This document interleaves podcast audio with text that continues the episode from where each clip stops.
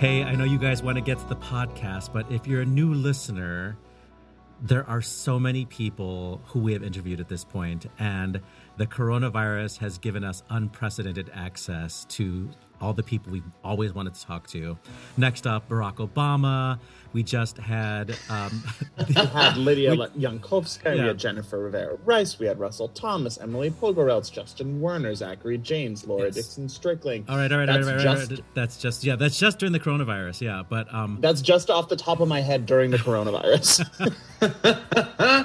And uh, I think we're all looking forward to our very special episode where we hold a seance and uh, talk to the spirit of Wagner for an entire hour. Yeah, actually, Ruth Bader Ginsburg is going to join us for that one. She's going to take. Oh, Shaw has something to say. I, you know, the world's ultimate opera fan, Ruth Bader Ginsburg. So um, Renee Fleming and Joyce DiDonato um, they both wanted to be on, so we're just going to put them on the same call because you know we're going to kill two birds with one stone. So that's that's, that's coming. We're just too busy. we have we have too many people booked. We're going to put them together. Nene seems fine with it. But seriously, uh, subscribe to the podcast on however you listen to podcasts, and then just scroll down into our archives and see who we've interviewed. Usually, their names appear as the title of the episode. And don't forget to share on Facebook and share on Twitter, even though we probably are not tweeting. Live from Chicago, you're listening to Opera Box Score. Uh, let's get ready to rumble! Wherever you are, however you're listening, welcome to America's Talk radio show that's normally live, but just a podcast for now, about opera period. From the Ravenswood studio right here on the north side of Chi Town, I'm your host, George Cederquist, with Oliver Camacho, Matt Cummings, Weston Williams, and Ashley Hardgrave. All right. Stage director Allison Moritz joins us inside the huddle on the show to talk about opera in the era of Corona and the era of uprising. We open up the listener mailbag and we find an inquiry about our hopes and dreams for a new opera house. Two minute drill. Barcelona tests the theory of whether plants appreciate classical music and all of your opera headlines. That's in the last third of the show. Over to sports. US Open going ahead as planned in August. Oliver is the tennis fan on the show, but I've grown to love tennis this summer. I've always enjoyed playing it. Started to teach my kids playing tennis this summer, and I bet you we're going to be watching the US Open on network TV. The world is going to be watching. They're going to want to see how a live sporting event of that sort of prominence plays without fans. How does that read? And of course, I'm wondering what can we in the performing arts in an opera infer from watching sports as they continue to return. I think there's a lot of value there. I think there's merit there. I think sports have been very successful at that hybrid model of having fans in the stadium and a lot of people outside watching on TV. Can opera make something out of that too? Let's talk some opera. Huddle up. Let's go inside the huddle. Allison Moritz's recent productions have been lauded as astute, imaginative, and elegantly sexy by Opera News. Her 2019 2020 season included main stage debuts at Lyric Opera of Kansas City, Opera Omaha, the Ravinia Festival, and a return to Madison Opera. She joins us from Brooklyn, New York. Allison, thanks so much for being on the show. Thanks so much for having me, guys. This is so exciting. You and I, Allison, spend every other Thursday with a few other folks on a Zoom call to get talking about the state of opera and the state of the world. But for our listeners at large, talk us through just one highlight of the pre pandemic season for you, just to provide some context for our fans. Sure. I mean, well, you mentioned debuts at Lyric Opera of Kansas City and uh, at Opera Omaha. And so both of those debuts were for the same production, which is my original production of Abduction from the Seraglio. and that's a sort of famously tricky opera. And I think maybe we're going to talk about it again later in the show, perhaps when we start talking about, you know, topical themes in opera. And uh, I guess this production is a little bit one of the modes in which I work is to to kind of try to re-examine how audiences today can really enjoy opera as it was meant to be enjoyed. And in the case of Abduction, it's famously a comedy, but all the jokes land very differently now. And so the designers and I wanted to find, you know, an an element of that escapism and exoticism without without making it uh, contingent upon so much racism and so much uh, sort of really troubling t- toxic masculinity. And so or i guess i mean misogyny t- more to the point. and so we recreated it as this sort of 1940s extravaganza and put put it all in a very specific stylized container. And um, audiences really enjoyed it in both places. And it's it's a production that i'm very proud of because um, you know in you can cast anybody as Osmin, and they don't have to um, be put into any kind of specific uh, makeup that alters their um, their physical appearance. The storytelling is told through details in the costuming, through details in the staging, and I think you know that's one of the things that we're really those of us who love opera are responsible for questioning the canon. And if we can't deal with it in a way that's uh, you know enjoyable and exciting and also you know sort of first do no harm then maybe we need to keep looking for other things in the canon maybe we need to keep um like obviously commissioning world premieres so i guess um that's that's kind of one really good case study of the kind of work that I've been doing. I would say my productions tend to fall in two categories. Um, I've done a lot of world premieres, and I've especially prioritized collaborating with female composers. And then I've also done some revisionist works or what I like to call Trojan horse productions of traditional operas, where the aesthetic might be period and relatively traditional, but the motivations of the characters from within are actually relatively contemporary or urgent because I am a contemporary person and opera is my chosen way of you know engaging with the world and I want our audiences to feel that too. I want to just jump in really quickly to talk about abduction super quickly because I noticed that Amanda Woodbury was in the cast, and I heard her in her Met um, broadcast debut before COVID.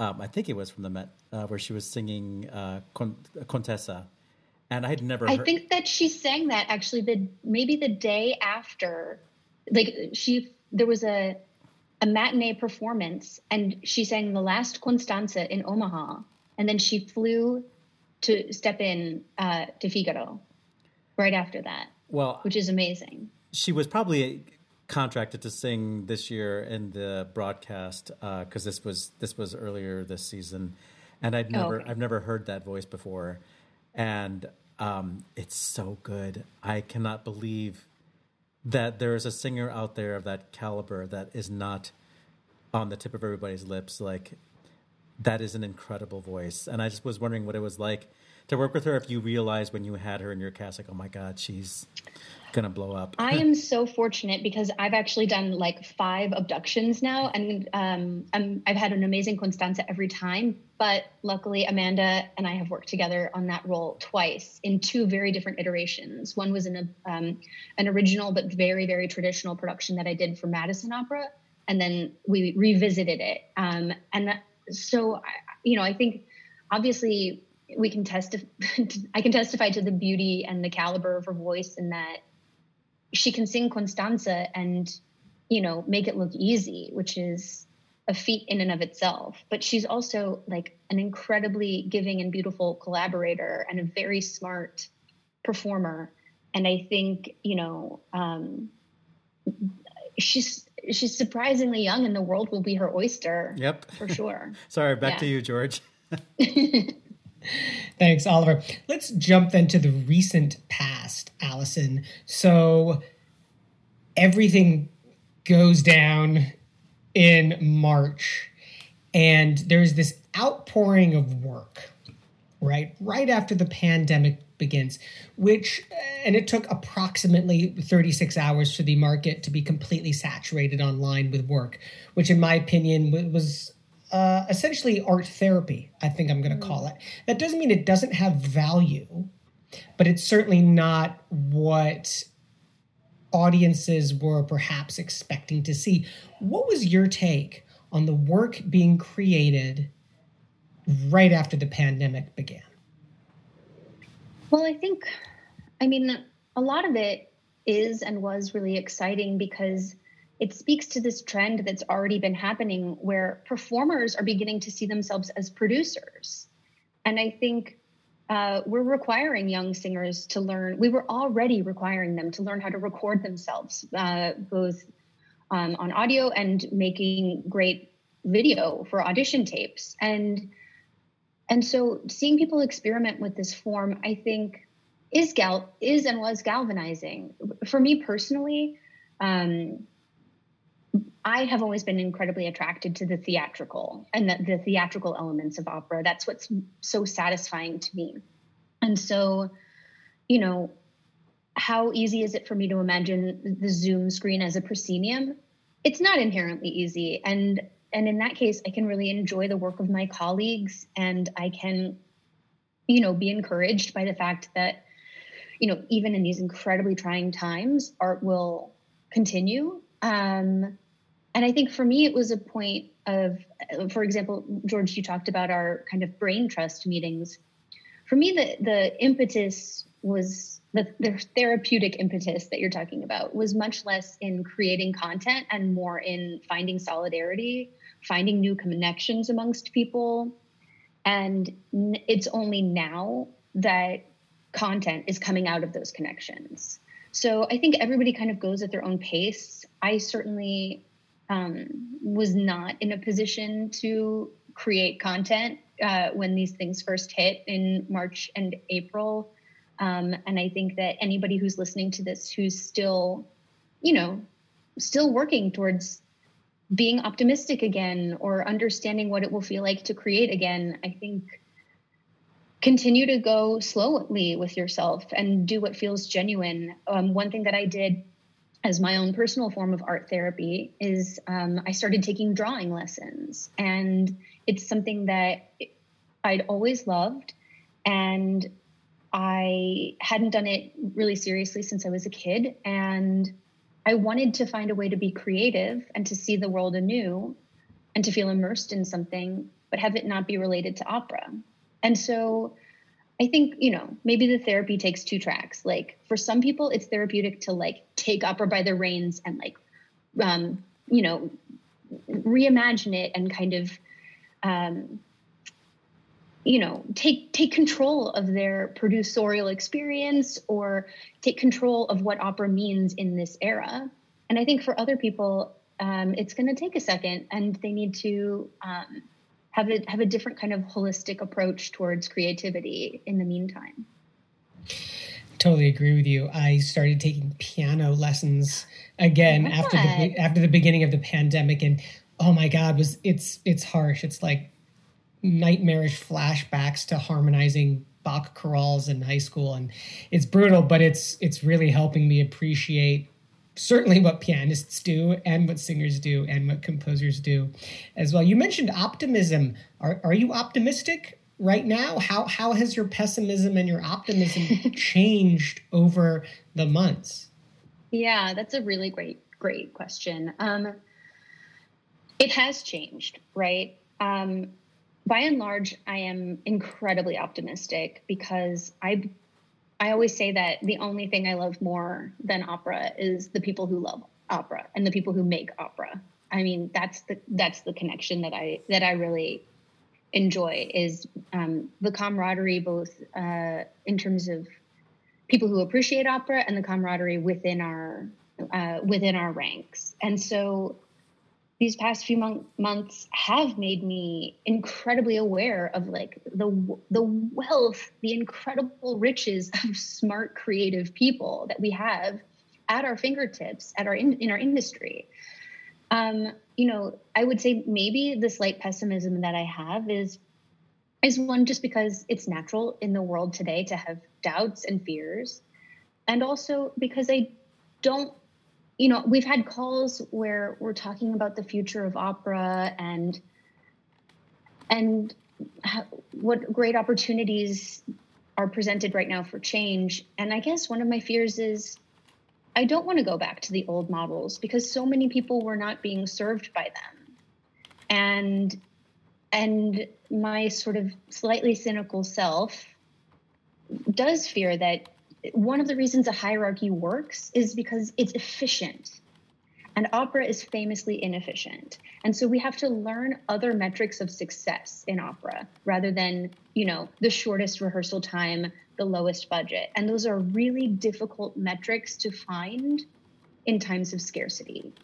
So if we can change our mindset and really imagine like what would make an opera or you know any kind of engagement in, or creativity a success in these times and and we can move the conversations to um, like inclusivity or um, you know or honestly or, or ingenuity or genuine creativity but i like the, the typical model of ticket sales is not going to serve us in the future. And I'm wondering how exactly are we going to make a case for opera? And how are we going to show people that we're making a case for opera? Um, so, at, by and large, I'm an optimistic person. Um, but I think it's also healthy to recognize that I'm no Pollyanna, perhaps. Let me ask about one of those specifics then. So, uh, how quickly do we need to make our peace with using technology to move this art form forward in this present moment and how does that intersect with your work this this idea and this use of technology i'm a complete complete luddite and i've been able to be, adopt you know dropbox drive um, YouTube, Spotify, Gmail, and like my task manager, and that's about my capacity. Um, and so the idea that we're requiring, you know, much more engagement on a day to day basis and for our creativity, both as a mode of collaboration and also as a platform for the final content, that's hard. It's, I find it very draining. And uh, I have to, I think, choose instead to look at the opportunities that it presents to engage with new audiences, to engage, um, to connect existing works to a broader diversity of people, to highlight artists who live all over the country. Like, I mean, it's been really great, George, that you and I have become friends during this era, and and I feel that way about many, many people. Um, for me specifically, in terms of content that I'm engaging in, I have a couple of world premieres that were postponed and pushed back, and we've created um, video content for them in the meantime. And you know, for one thing, I think we're going to sort of create a series of different character profiles and have teaser arias. And I'm working on a VR project with a VR festival that'll be launched in September. And that's a really steep learning curve, especially for, like I said, a Luddite like me. so um, to, to learn how to speak to an, an entirely new uh, category of designer and collaborator has been a treat and a challenge. And I think everybody's in that position now. So, what can I ask? Like, is, we all better buckle up. Yeah. has any of what you've seen inspired you and said, "Oh, that's actually a good idea. We could do this better," or "I have an idea of how I can take that idea and apply it to this"? Well, I do have an idea for something that I really would like to do ongoing. And it's something I haven't seen adopted yet in opera, and it's happening in film. And um, fostering new connections between opera and film is something that really excites me and um, is something that I'm actively pursuing with, with along with a couple of my smartest friends. So so TBD, I guess. I've dabbled in the cagey answer. Yeah. film side as well, and it's it's kind of overwhelming in a way to sort of have to recalibrate the, one's aesthetic, right, and realize that in film the storytelling is not in the shot, but in the juxtaposition of the shots. and it's like I'm working on a on a film opera project now as well, and it's like I grabbed every single film book that I could find in the sure. library, not on, on not on practical aspects, but on aesthetics to like how do you tell a story with this picture A and this picture B and this picture C when you're jumping at light speed between all of them. So this is so Allison, this is um Allison Morris, by the way, stage director on Opera Box Score tonight. This is opera in the age of Corona that we've been talking about. Let me ask you about opera in the age of uprising. And I've changed the way I talk about protest now. I don't think of it as mm. protest anymore. I do think of it as uprising. How do you see your work changing, if it would, if it will change, um, given all of that's happened in uprising uh, given these BIPOC voices that are rightly so vocal and so prominent now how do you how do you see your work changing if you think it will in the future yeah. Well i mean it has to change. All of our work has to change in in response to the changing landscape of american culture. And i think it's it's one of the responsibilities i think of an artist to to be reflective of our time or to to be uh, processing our time and engaging with the conversation of the moment um, whether that's you know to you know deliberately ignore it or engage with it and battle with it. Um, those are those are choices and even choosing to ignore it is an active choice. Um, and some people and, and, it will be a valid one for for some people for some companies. And I totally understand that. For me, for me, um, you know, I think in the short term, um, it, I've always considered my projects relatively carefully and my design teams carefully, and I've always tried to, um, I don't know, to to have to encourage multiple points of view, like I suppose what I would say to this is directors don't always encourage multiple points of view in the rehearsal room point blank, regardless of with whom they're collaborating, right? And and I think that that's something that I've always had a hard time um, identifying with as a director because I don't really like the consensus in the room to come from a place of like because I said so authority. I like there to be a lot of buy-in, and as a result, there's typically in most of my processes a lot of consent. Um, before we started recording, you know, Oliver and I were talking about this production that I did at Ravinia and and how much we got out of those performers in a very short amount of time.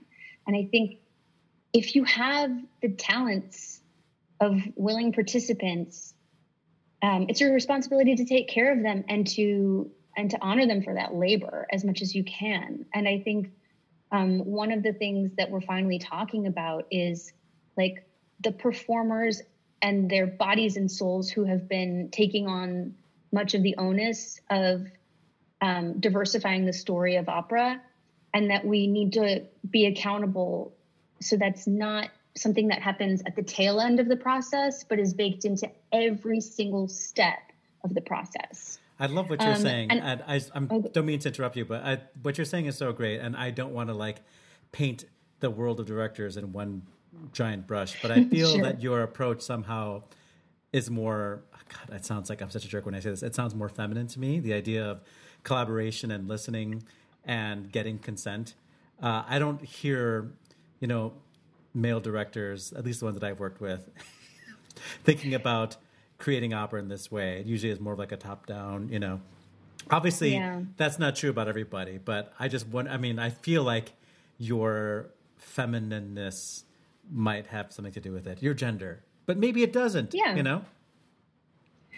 I mean, it's certainly influenced my point of view on the world, right? And the stories that I'm willing to engage in. And there are certain operas that I never want to do, or I do want to do, and that's totally a matter of taste and yeah part of that taste does have to do with you know my gender but i think in a way like i'm not speaking very eloquently about george's really you know important and imperative question because one of the things that's kind of very awkward about being a director is that in some ways you're in a position of a lot of power that you have a lot of control over how we use time and how we allocate certain resources within the process. But in many ways often you're not in a position of power because uh, an artistic administrator might do the casting or and so one of the things that i'm really really adamant about in terms of some of the work we've been doing um, in solidarity with other directors is committing to using more designers of color um, and uh, having influence in casting when and where we can, and also um, changing the pipeline of who gets to have experience as an assistant director because there's a natural bias towards um, selecting an assistant that you're comfortable with or that you know reminds you of yourself at some other stage or i'm not i'm not sure. Um, it it, it happens you know? Um, and I experienced it as as a very privileged, um, as a relatively privileged female white person pursuing a career. Like, I definitely had times when I didn't feel like I was getting the assisting jobs that I otherwise might because I was not what you know that that certain kind of director was looking for and and I don't want people to feel like that you know um I think we need more points of access, more and more ways of coming. In. Like if if opera is a room, what I would say is right now it has like one or two doors, but I wish that the the room of opera had like a hundred doors instead, and like people could be coming into it from so many different vantage points, and hopefully, like now is the time for us to like, you know, bust open some walls and build some doors. For real. And those doors are very Alice in Wonderland doors too. right. They're like extremely tiny or you get That's there so and true. then you don't have the key to the door and I we want more doors. Um, you can find out more about Allison, Allison Moritz, M O R I T Z dot com. Coming up next on the show, we go to the listener mailbag. It's Opera Box Score, America's talk radio show about opera. This is Opera Box Score with George Cederquist, Matt Cummings, Weston Williams, Ashley Hardgrave, and Oliver the Man Camacho. Welcome back to the show. Uh, George Cederquist here with Oliver Camacho, and now welcoming Weston Williams, Matt Cummings, and Ashley Hardgrave onto the line, along with our guest panelist tonight, stage director Allison Moritz. Let's take a look into the listener mailbag. Heather from Santa Rosa, California writes, I'm listening to old shows and wondering how the opera czars and czarinas would update their dream opera house. I'd like amazing ventilation with medical grade air filters. Heather writes. Plus, I'm finally seeing my opportunity to upgrade the ushers to true enforcement professionals. I can never get them to stop people from talking through the last act, but now is the time for no mask, you're out of here. All right, so my team, and we're going to start with Allison because she's our guest. What is one thing that your dream opera house has?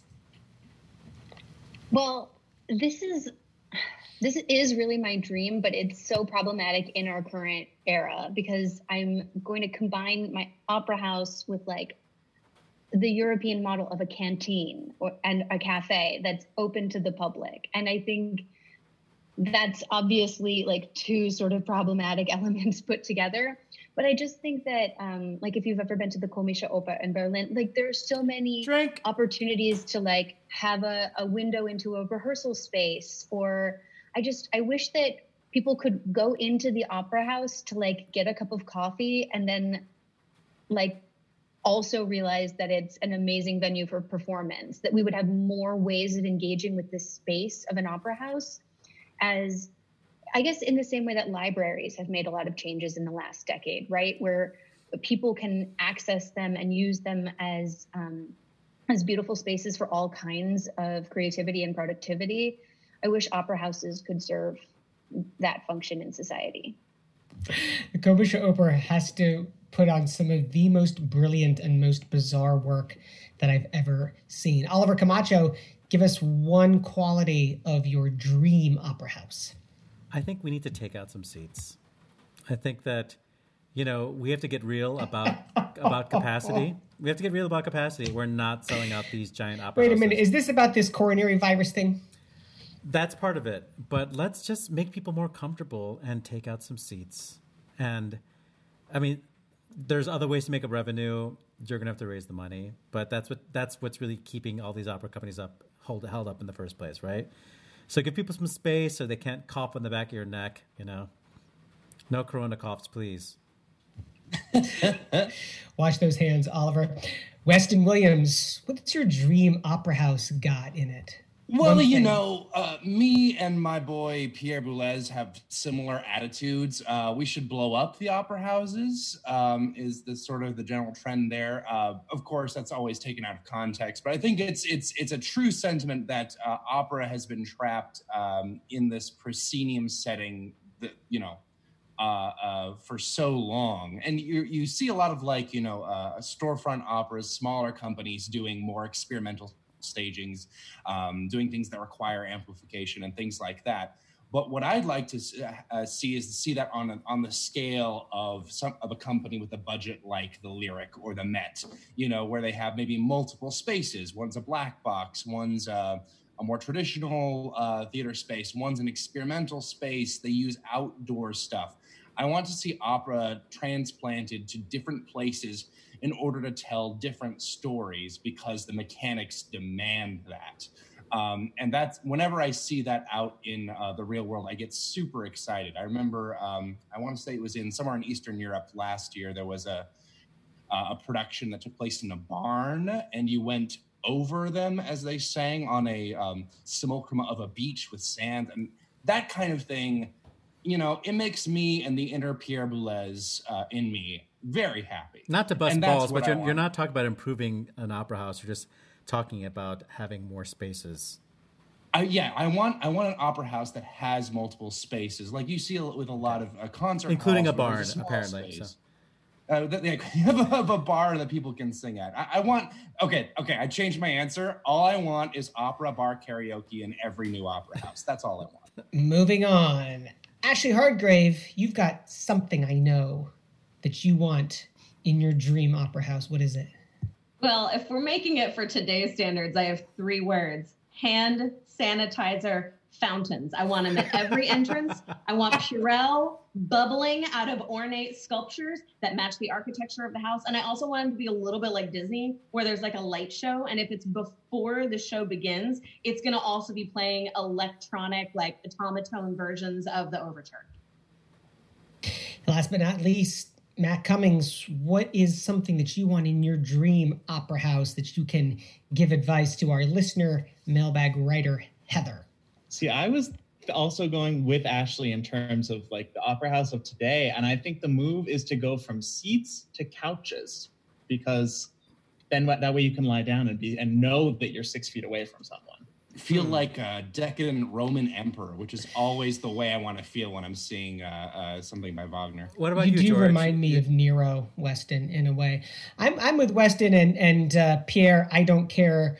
Boulez. I really think that the best opera house right now is a pile of rubble, and that I've, I've thought this forever is that the edifice of the opera house is the single biggest barrier to getting people into this art form, and people look into that room and they say, "I don't belong there," and I, I say we just we just let them collapse and we let them be interesting forms in our cities and and we take this we take this art form to the streets So you heard put it here, folks. If- if- unusual if- places. if there's a, a protest that turns into a riot happening in your city, and for some reason the opera house gets burned down, look out for a little five foot tall redheaded Jewish guy on the security cameras.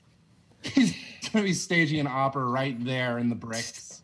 that'll that'll be me leading that uprising hey heather thanks for the letter of course you too can be in the listener mailbag you just write us opera box score at gmail.com coming up next two minute drill everything you need to know about opera land from the past week including barcelona testing the theory of whether plants appreciate classical music it's coming up right after this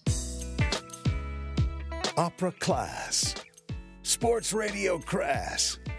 This is Opera Box Score.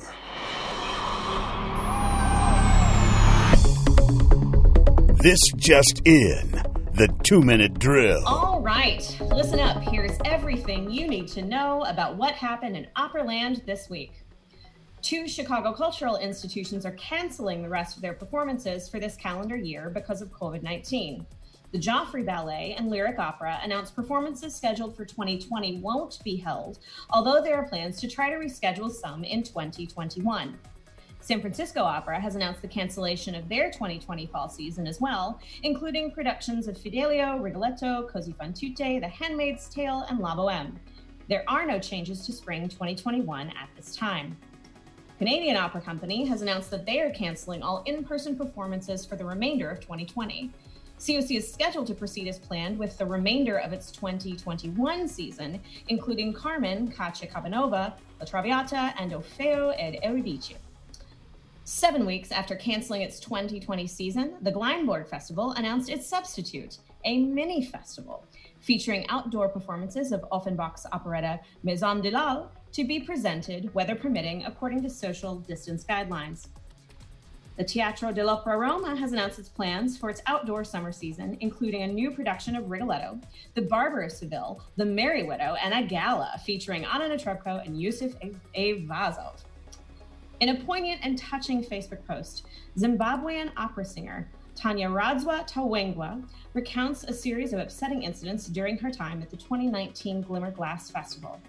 From episodes with a fellow artist going unaddressed by administration to the release of a black artist for seemingly banal behavior, it's not a great look for the festival.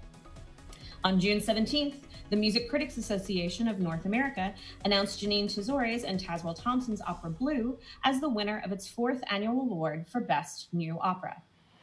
In an article in the New York Times, Tazewell Thompson details his journey to writing an opera about police violence. Writes Tazewell, quote, I did not set out with the goal of writing a protest opera or an opera about police violence.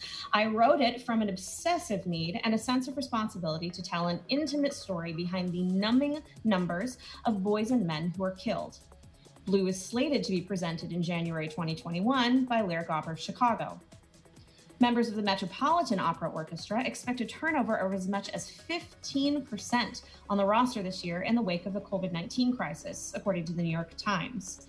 The musicians with once stable and sought after jobs have been on unpaid furlough since March and will not return until December at the earliest. Tenor Luciano Pavarotti will receive a star on Hollywood's Walk of Fame. Per several reports, the famed tenor will receive the posthumous honor in 2021.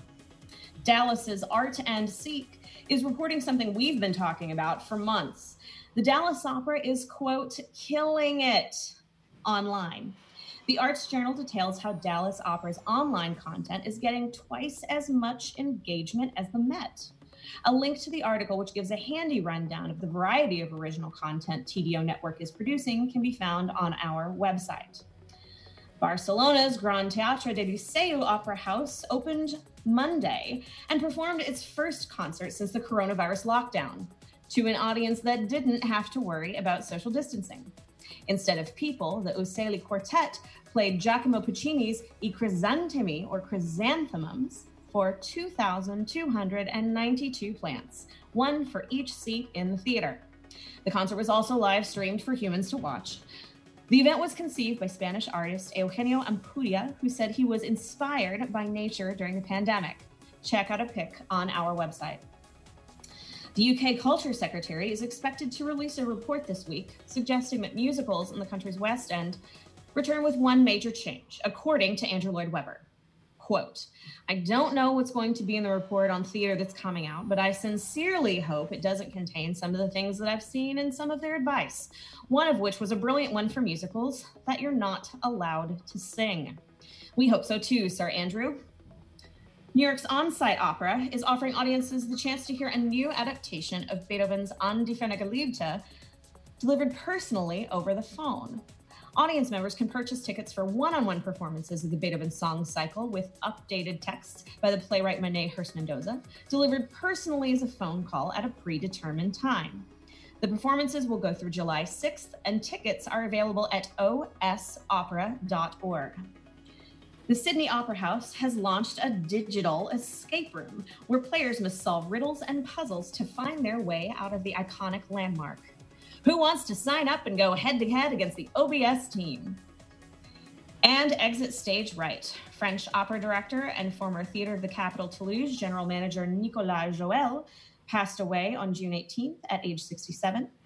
Norwegian actress and opera singer Edith Thallaug, she passed away on June 7th at the age of 90. And on this day, June 22nd, in 1763, birth of French composer Etienne Nicolas Méhul. It was the first premiere of Rossini's Adina in 1826 in Lisbon, first performance of Ernst Krenek's Karl V in Prague in 1938. 1900, the birth of mezzo-soprano Jennie Tourel. British tenor Peter Pears was born on this date in 1910, and the first performance of Debussy's unfinished Rodrigue et Chimène in 1987. And that's your two minute drill.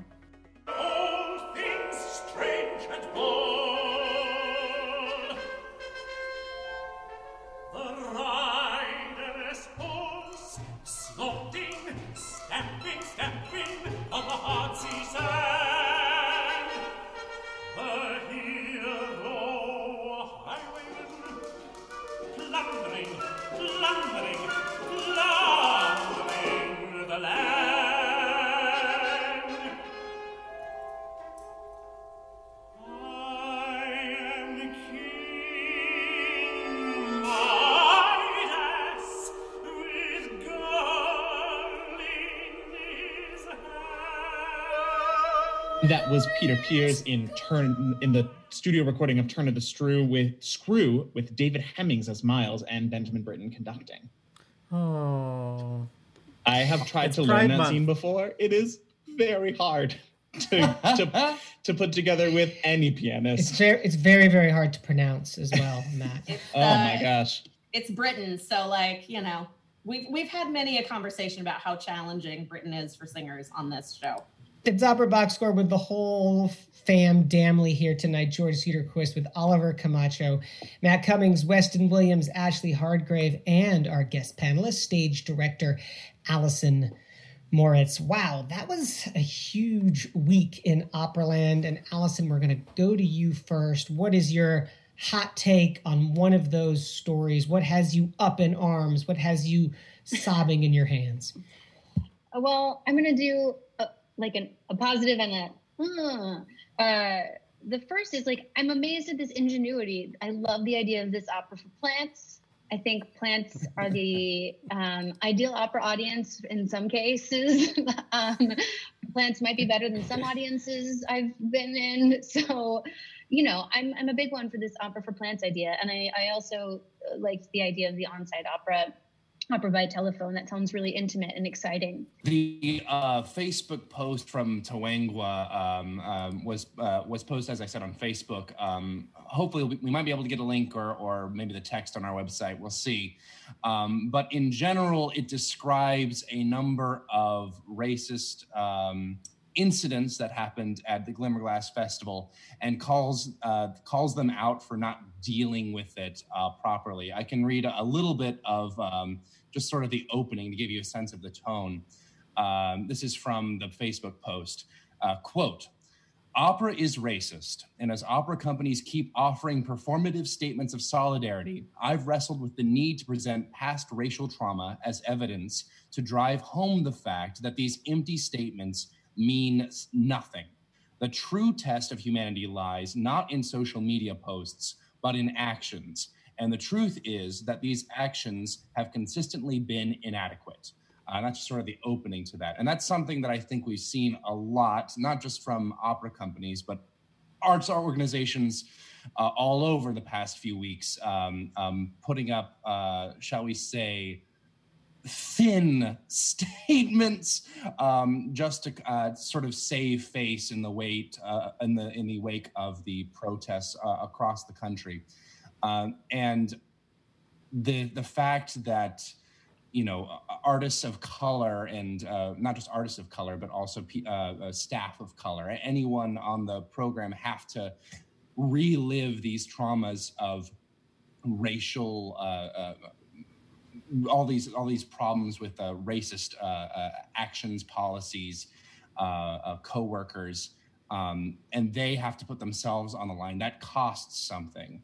And So- and and what really stood out to me about that uh, about the blog post was that she talked about her experience with there being more artists of color than usual because so many of the uh, because they were doing blue that summer and, and there were Mhm. so there were they had to hire more African American singers than typically these young artist programs end up with.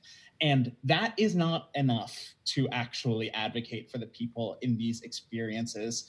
Uh, she talked about how the the the experience of having Blue done back to back in Showboat, which has a lot of racist violence depicted on stage, without any sort of consideration of what that would do to any of the singers and actors there. And it it, came, it made me think of how in the wake of Me Too, there were all these intimacy coaches who were brought in to, to help with these scenes that could be very with filming sex scenes and and rape scenes to make sure that the actors performing them were comfortable and it's inexcusable for these upper companies not to provide s- similar resources to the people who they are hiring to put on stage to bring these traumatic experiences to life for the audiences especially for young artists who have so little power and ability to speak up for themselves uh, when they're just trying to get a leg up in you know the getting those contexts to to create a career.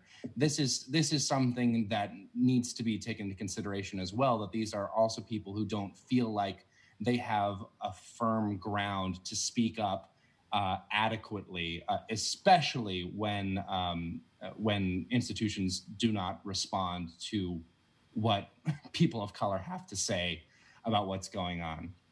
Yeah, I mean these uh, these these black squares and these thin statements are uh, are the new thoughts and prayers in response to gun violence. Mm. They're uh, they are they're a way for a company to say, look, we talked about it, we did it too. See, see, we're important, we're relevant, and guess what's going to happen when they want to do Porgy? Guess what's going to happen when they want to do Showboat? They're going to call all of these people again. They're not going to call them for any of the Annas, the Inas, or the Etas, but they're going to call them for Porgy. And that is the thing that infuriates me so much. I read, you know, I read this singer's statement and this account of all of these things that happened to her not even a year ago, and it was infuriating. It was. It made me want to write. Lots of things make me want to write strongly worded letters, but this one made me actually start to Glimmerglass and and uh, ask them to kindly fornicate themselves and and never do this to any artist ever again. It was it was very it was very sad to see. And yeah, this this whole you know we stand with we do these things for and it's it's just so thin. It is so thoughts and prayers. It's upsetting.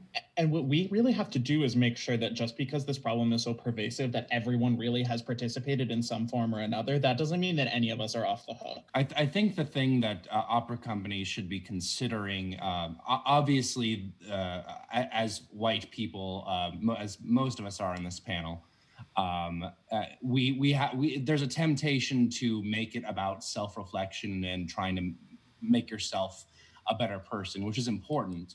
But opera companies need to have systematic plans in place. They need concrete goals. They need. Uh, they can't just say, "Oh, we're working on it." We they need to create policies, hire people that can help them overcome these problems. And these, you know, and, and I think to their credit, there are companies that are that are looking into this. Um, but uh, Glimmerglass is only the latest in a series of companies and festivals that these stories are popping out of, and the and the general sort of vagueness is rather infuriating. And Well, it turned out that we thought that the virus was medical, but it turns out that the virus is fear and that the virus is the unknown. And that is now what we are wrestling with. We didn't talk about how all of opera is canceled, but that's okay. We knew that already. We knew We that, knew we that knew that already. opera was That's, canceled. that is old news, I just- Oliver. I just But you know to, what ain't canceled? Pavarotti's Walk of Fame star, who's going with me to LA for the ceremony. I just I can't Opera's believe that. That's so. Uh, like, why? What happened? Just because of the documentary this year? Uh, you know, sometimes you just need you just need something, anything to celebrate during the middle of a pandemic, is my theory. I think it's because we, we're tearing down all the Christopher Columbus statues. We got to put up another Italian monument of some sort. Um, I just wanted to add that for those listeners who are not familiar, An die is a song cycle that is about 13 minutes long. So it's not that bad to like have somebody singing in your ear for 13 minutes. Um, I'm worried that somebody like Ian Bostridge is gonna get the wrong idea from something like this, and suddenly you can call him up and he'll sing Winterreise over the phone to you. oh, I would love. Oh, he's that. he's champing at the bit. that's. I mean, that's that's the new sex line right there. You know, okay, He can be your cam girl. me calling me calling Ian. All right, let's wrap this show up.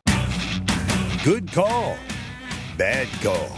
On Opera Box Score. It's been a great episode. Full house plus guest panelist, stage director Allison Moritz on the show. Good calls, bad calls. Let's see here. Oh, um, I guess we'll go oldest, youngest tonight. Oliver, take it away. Um, first of all, I have to say that I finally got around to seeing Akhenaten after all these Oh. years we've been talking about that opera. Um, I saw it on Sunday. It was broadcast on the local PBS, and um, it was as good, if not better, than I thought it would be. And the hymn to the sun destroyed me. It was so so beautiful. So congratulations to all of our friends that are in that: Annie Rosen, Zachary James, Anthony Roth Costanzo, etc. You did a great job. I wanted to shout out to Zach Finkelstein, who has uh, now has his first episode on the Dallas Opera Network of the Middle Class Artist. So if you have been ignoring our call to action to go visit middleclassartist.com, now it's super easy. You just go to Dallas Opera Network or to their Facebook page of Dallas Opera and watch the first episode of Middle Class Artist. He's a really smart guy. You're going to love him. Ashley Hardgrave. As this is a, uh, a sports show mixed with opera, I'm going to bring it back to sports. And my good call for this week is NASCAR. Yes, it's NASCAR. um, if if you're not familiar, which would not be a surprise for for me or anybody else on this panel, so uh, so NASCAR has uh, its first kind of full-time famous black driver and a guy named Bubba Wallace, and uh, he has led the charge, and the organization has supported him in banning the Confederate flag at NASCAR events. For any of you that have ever had anything related to NASCAR, this is a big deal. And then there was a really beautiful thing that happened um, over the last couple of days.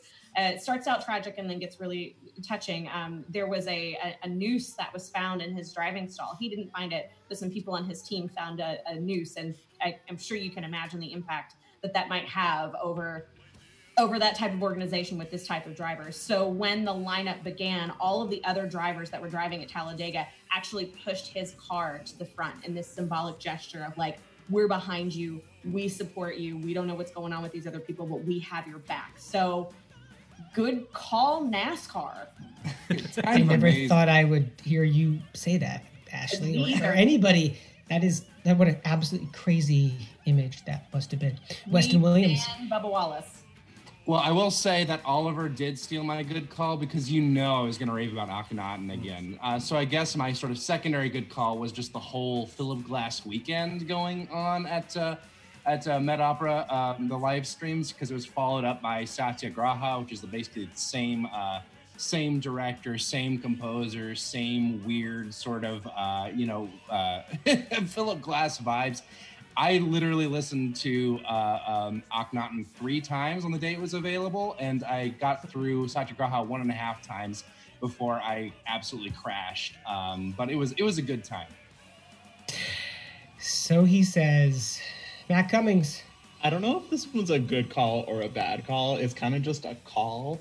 But while I was doing research for the show, I found out that today, on the day that we're recording, uh, Joel Schumacher died. And you might be asking, what does Joel Schumacher have to do with opera? And some of you still might be asking this after you hear the end of the story, which is that he was the director of that god awful Phantom of the Opera movie from the early 2000s. But like, you have to salute utter that just like a camp icon doing camp icons. So- R.I.P. Did he not also direct Showgirls? No, that was um, uh, that was uh, uh, RoboCop guy. What's his face? Um, All right. This is to the He internet. did do he did do Batman and Robin with George Clooney. So Allison Moritz. I mean, I'm still hung up on this idea of opera for plants. So my good call is the Grand Théâtre de Liceu, and I'm hoping that I can be the first opera for puppies. That's my my fingers sold. crossed. Yeah. Sold. It was Joe Eszterhas and Paul Verhoeven, by the way, for Showgirls. Uh, opera for puppies. What a great note to end on. All right, that's it for this week's edition of America's Talk Radio show about opera. Our announcers, Norm Waddell at voxershorts.com, V O X E R S H O R T S.com. Our theme song is Vodka Inferno, written and performed by the Diablo Swing Orchestra. On Facebook, search for Opera Box Score. Be sure to share and comment on our posts on Twitter. We're at Opera Box Score. On email, operaboxscore@gmail.com. This podcast version of our show available wherever you get your pods. The creative consultant for Opera Box Score is Oliver Camacho. Thanks again to our guest panelist, Allison Moritz. For Matt Cummings, Weston Williams, and Ashley Hardgrave, I'm George Cederquist, asking you to continue the conversation about opera in an empty stadium. We're back with an all new podcast next Wednesday, June 29. More opera news, more hot takes, more cold drinks. Join us.